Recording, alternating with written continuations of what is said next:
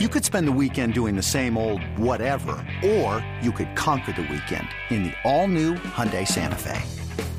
Visit HyundaiUSA.com for more details. Hyundai, there's joy in every journey. Mom deserves the best, and there's no better place to shop for Mother's Day than Whole Foods Market. They're your destination for unbeatable savings, from premium gifts to show-stopping flowers and irresistible desserts. Start by saving 33% with Prime on all body care and candles. Then get a 15-stem bunch of tulips for just $9.99 each with Prime. Round out Mom's menu with festive rosé, irresistible berry chantilly cake, and more special treats. Come celebrate Mother's Day at Whole Foods Market. You love them, you hate them, and you can't stop talking about them. Announcers, analysts, pundits, they're all fair game. It's Sports Media Mayhem with Alex Reimer. Time to let it rip. Trenni Kusnierek Casey, welcome to the podcast. How are you? Thanks. I'm well, thanks. I know it's so weird. People have had a hard time getting rid of the Kusnierek. It's just Trenni Casey now. You don't even need to struggle through the first part.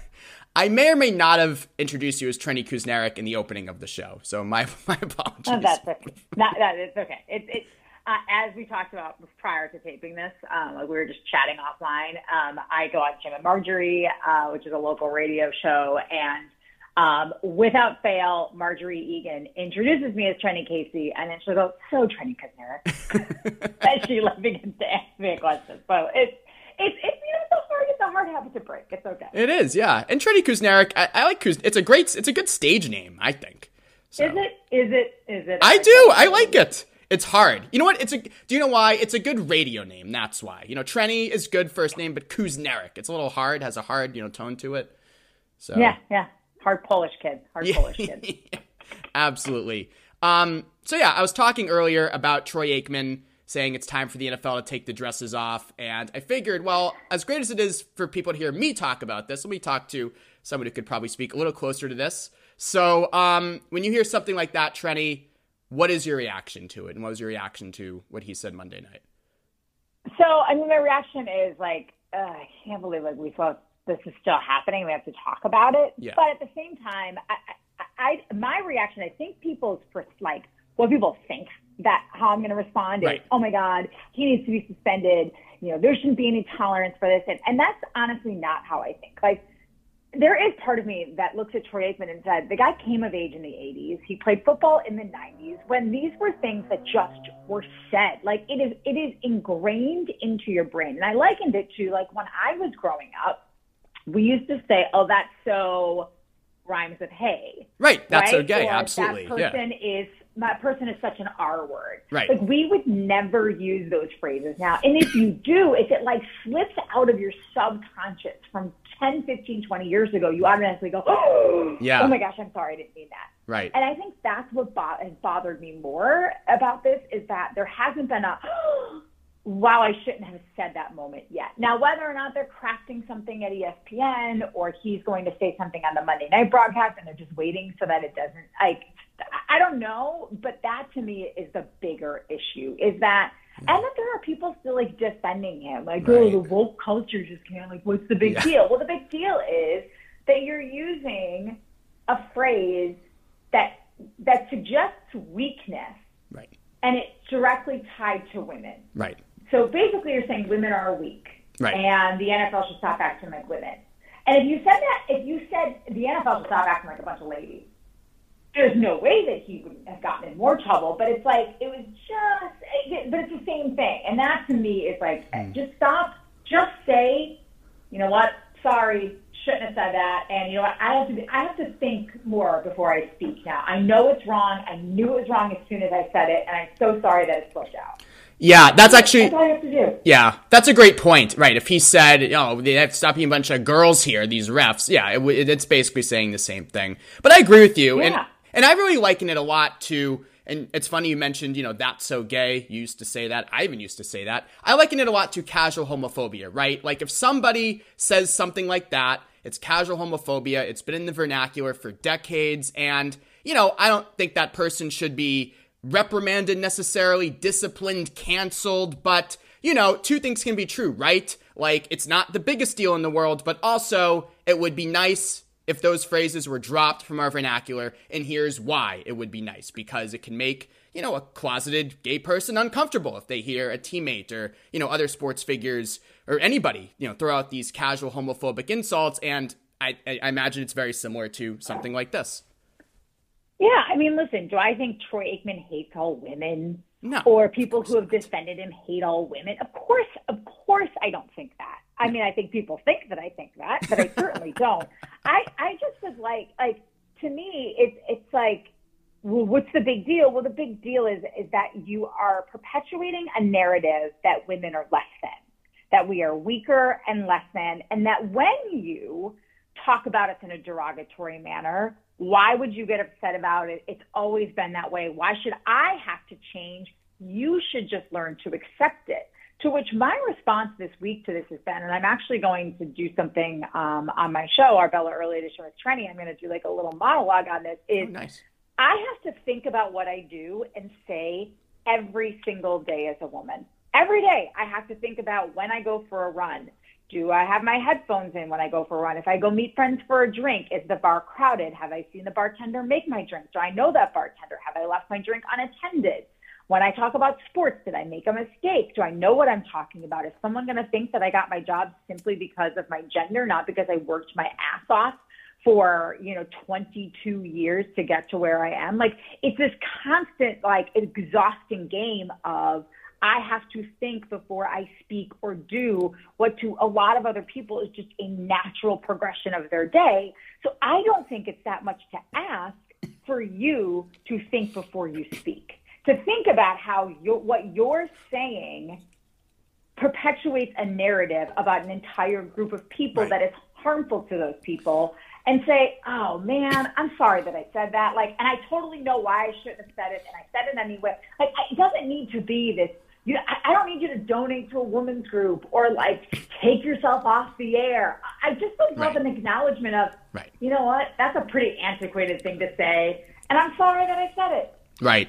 Exactly. It's that middle. Try not to be that hard. Yeah. And I'll try really hard not to do it again. It's that middle ground. Yep. But- there is like we've gone to a place where people don't like they don't see a middle ground. Like there is a middle ground here. I, I mean, it's some maybe there are people who are calling for him to be fired or you know put on a leave of absence or something. Like I honestly don't think that that tactic works either. Right? Like when we punish people for and I and I don't want to say this was an honest mistake because it came out so easily. Like clearly this is something that is like. Right. Probably in his regular vernacular, right? Like Right. it's just like sort of how he talks. But again, I think that there should be some like understanding allowed for people who did grow up in a certain time. Like, I mean, Troy Aikman's probably, I mean, I don't know exactly how old he is, but I have to imagine he's between 10 and 15 years, maybe 20 years older than me, right? So he grew up in a time when that, that's just how you talk. And that is, no matter what anyone says, that can be a hard habit to break, right? Like, it can come in, especially when you're talking in a stream of consciousness, Definitely. like you are during a game or you're mad about something. Like, I think there should be some grace allowed that you're not always going to say the exact right thing all the time. And you shouldn't like lose your career over that. Right. But Right. I also shouldn't have to just shrug my shoulders and go, oh, well, you know, no big deal. It's fine. I am just like the weaker player of sex. I'll just go over here in the corner and make you a sandwich. Well, it depends on what kind, I say You're guess. sorry.